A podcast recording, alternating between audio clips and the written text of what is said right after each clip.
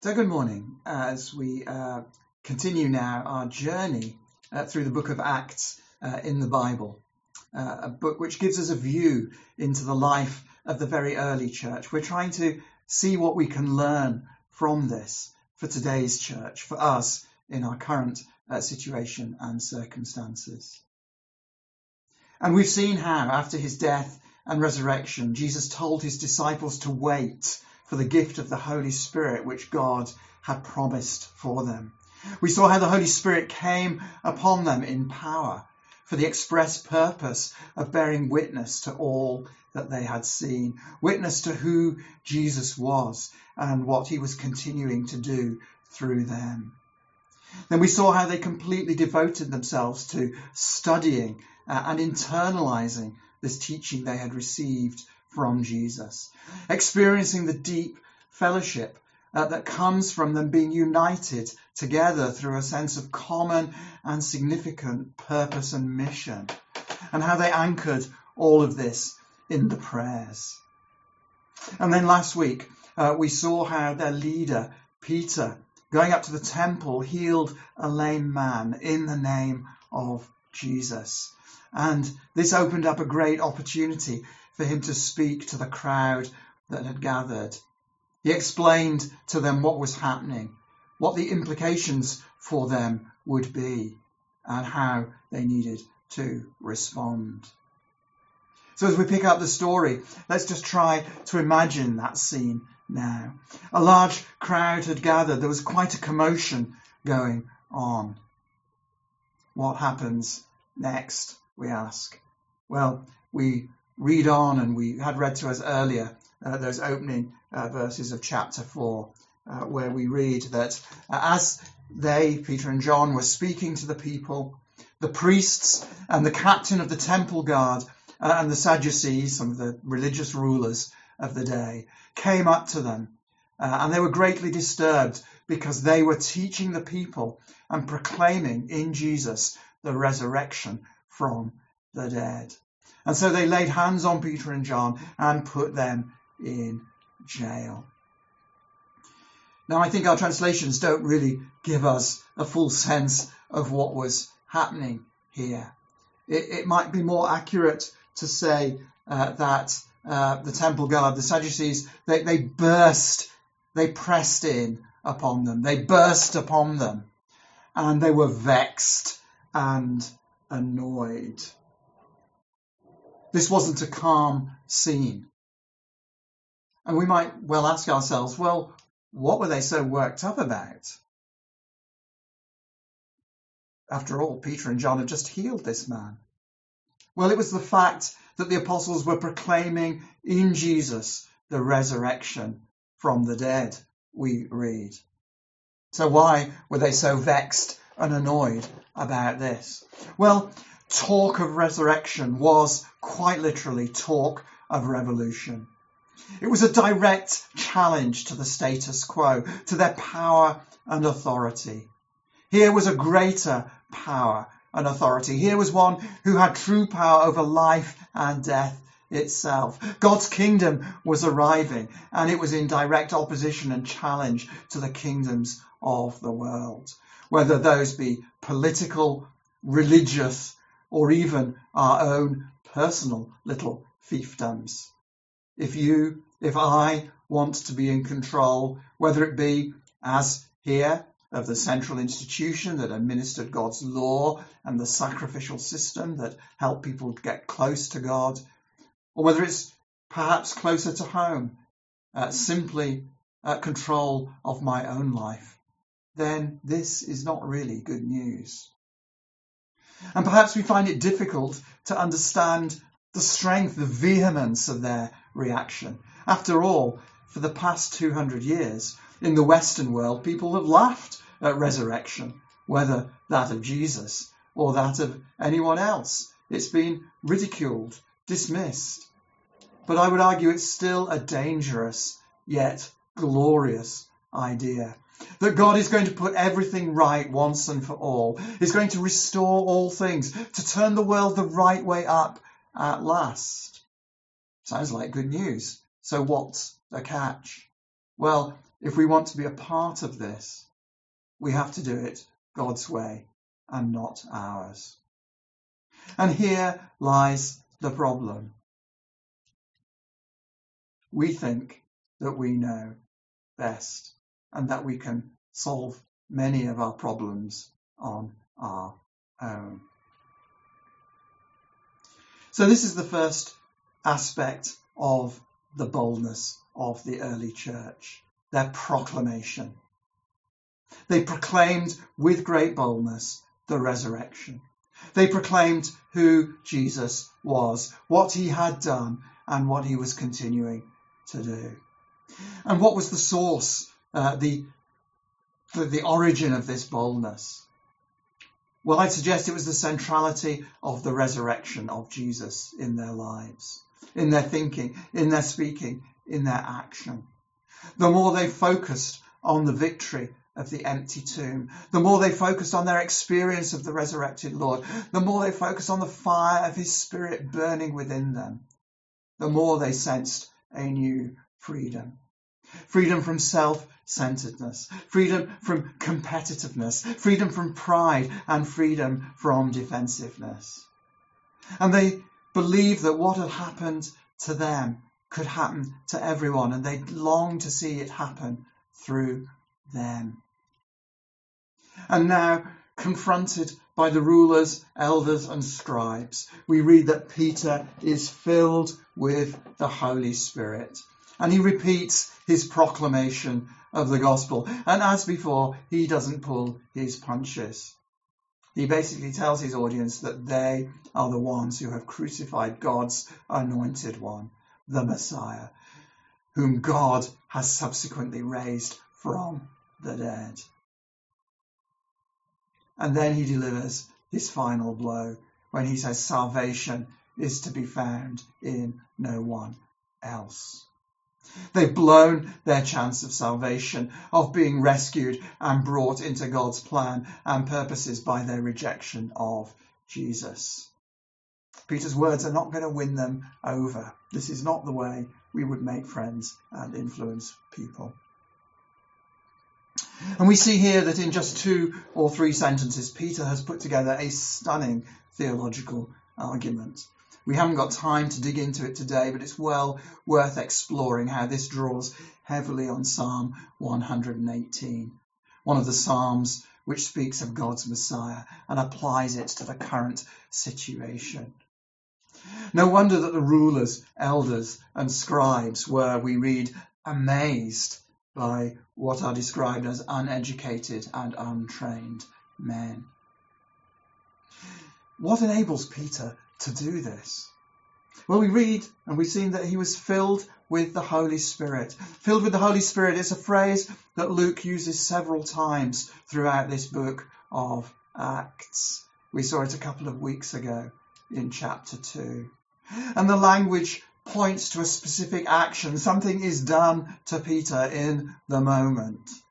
And this contrasts with the idea of being full of the Holy Spirit. It's a different phrase, a different tense. It's continuous. It speaks to the continuous state of those who have given their lives to Christ. It begins when we become Christians.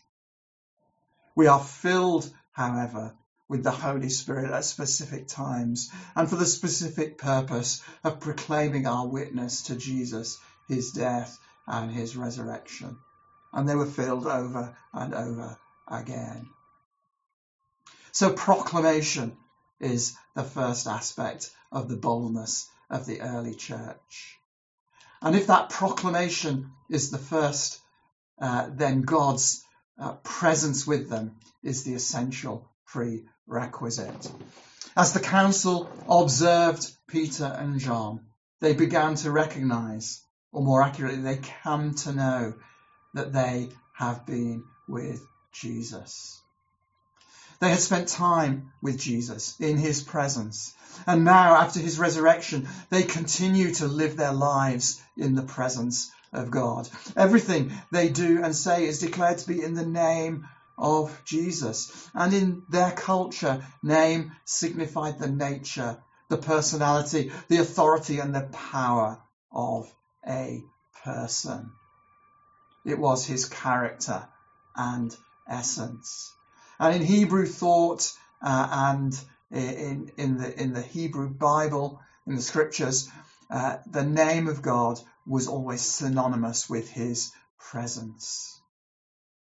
And if we think back to the Gospels and look carefully, we can see that when Jesus healed or performed a miracle, he did not do it by invoking God's name, because of course he was, he is the name.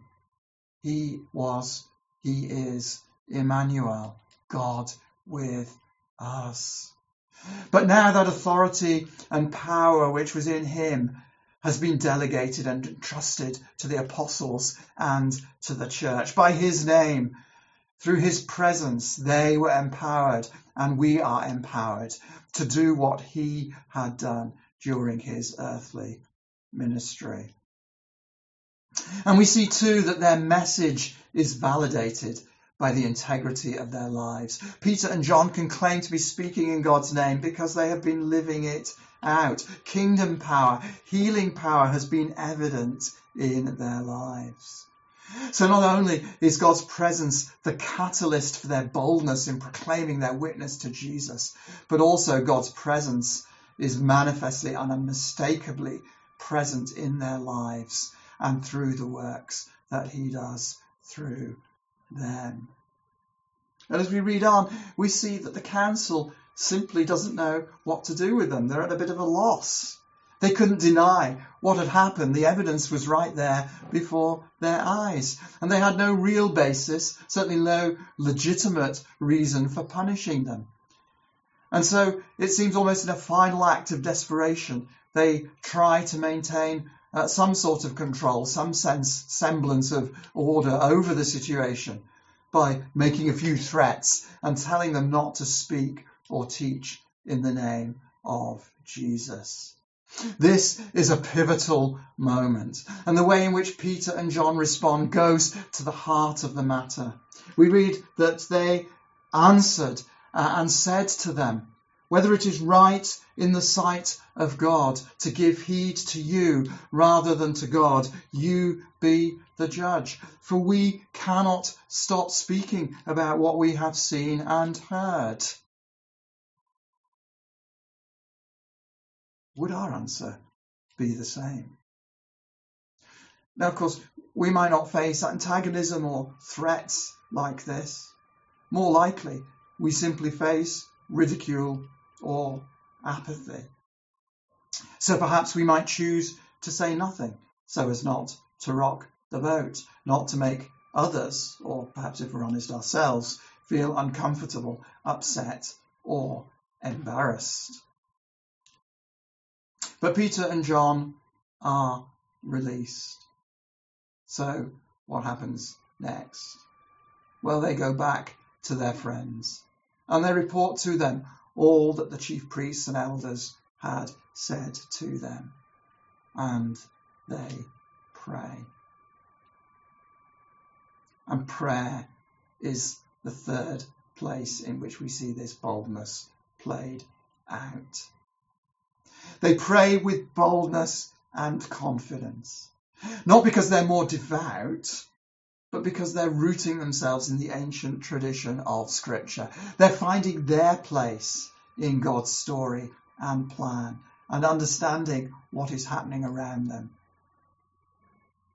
They didn't pray, Lord, please cause them to die horribly, or please stop them being so unpleasant. They didn't pray, Lord, let this persecution stop, or even, please convert the authorities so that your work can go forward? No. Rather, they quite simply prayed, Now, Lord, look upon their threats. Let us go on speaking boldly, and will you continue to work powerfully? Now, we were reminded earlier that we read last week in Acts 2:20, chapter 2, verse 24, that the early church devoted themselves to the prayers. And unfortunately, many of our translations simply say prayers and for some reason omit the definite article, the. But the text says the prayers. So it begs the question what were the prayers? And I think here we get a glimpse. We get to see as we see how they pray. Firstly, they are fully convinced of the absolute sovereignty of God. Their faith was in the Lord and that the Lord was in charge of all things. He was the creator and sustainer of all. Nothing happens without his knowledge, and he can use all things for his purpose and his glory. And that leads, secondly, to their conviction that the opposition they faced was no different to what had happened and continues to happen to God's people throughout the ages. They couldn't put their trust in other people, but only in God. They recall King David's experience uh, as they repeat in their prayers uh, the words of Psalm 2. And perhaps at this time, the words of Jesus stirred within them when he had said that those who were persecuted for righteousness' sake would know God's blessing. Then, thirdly, they have the conviction that not only is God in control, not only that he is absolutely sovereign, but that he will intervene. And in remembering the events of the crucifixion and resurrection, they are declaring that God could overrule the worst that man had done and give his best. We might not always see it from our perspective in our circumstances, but God is able to bring good out of evil. And as they pray here, there is an ultimate strategy being worked out. And then the final conviction of their prayer was that God would confirm their witness with the continuation of signs and wonders.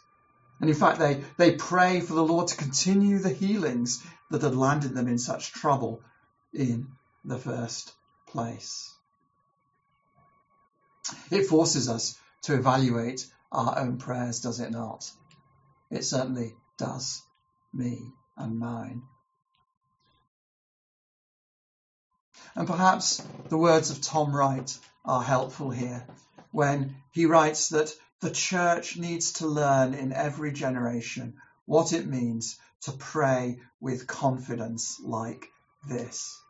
The church needs again and again that sense of God's powerful presence shaking us up, blowing away the cobwebs, filling us with the Spirit, and giving us that same boldness. Boldness in proclamation because of God's presence and in prayer. And so the final question is can we be like the early church? Will we pray for boldness in our proclamation of all that we have seen and heard of Jesus and his history changing resurrection from the dead? A boldness that springs from our having spent time in his presence and resulting in the visible manifestation of his presence with us, leading to an even greater boldness in our prayer that we might continue our proclamation. And so, as we conclude, let's just for a moment reflect back on that scene, that progression in understanding as Peter and John were brought before the ruling council, and as that understanding dawned on the ruling council. They saw the boldness of Peter and John. They perceived that they were laymen. They marveled at what they were able to say and do, and they realized that Peter and John had been with Jesus. This was a remarkable compliment indeed. And the same can be true for us. A Christ captivated life enables us to live an extraordinary life. We are not limited to the confines of our own intellect or talent. The secret is Christ in us. The Apostle Paul discovered that and communicated the wonder of this idea of a transferred life when he wrote to the Colossians about the mystery hidden for ages, but now manifest in Christ's people. As he wrote, Christ in you, the hope of glory. Glory is manifestation, the making known of God's goodness. Christ manifests himself in us and transforms us into his own image. The secret of the Christian life is not only that we have been with Jesus, but that he is in us. There should be daily amazement, first in me, in us, and then in others, at what we are able to discern and to dare and to do. Christ in us is the inner source of wisdom beyond human knowledge, discernment beyond comprehension, love beyond our cautious affection, truth beyond our experience. The deeper we grow in Christ, the more people will be forced to wonder. But most telling of all, there will be changed lives around us because of Christ in us. The apostles had the lame man as evidence that Christ had used them as agents of healing. And yet the greatest miracle is in the conversion and transformation of a person with whom we have shared the love of Christ.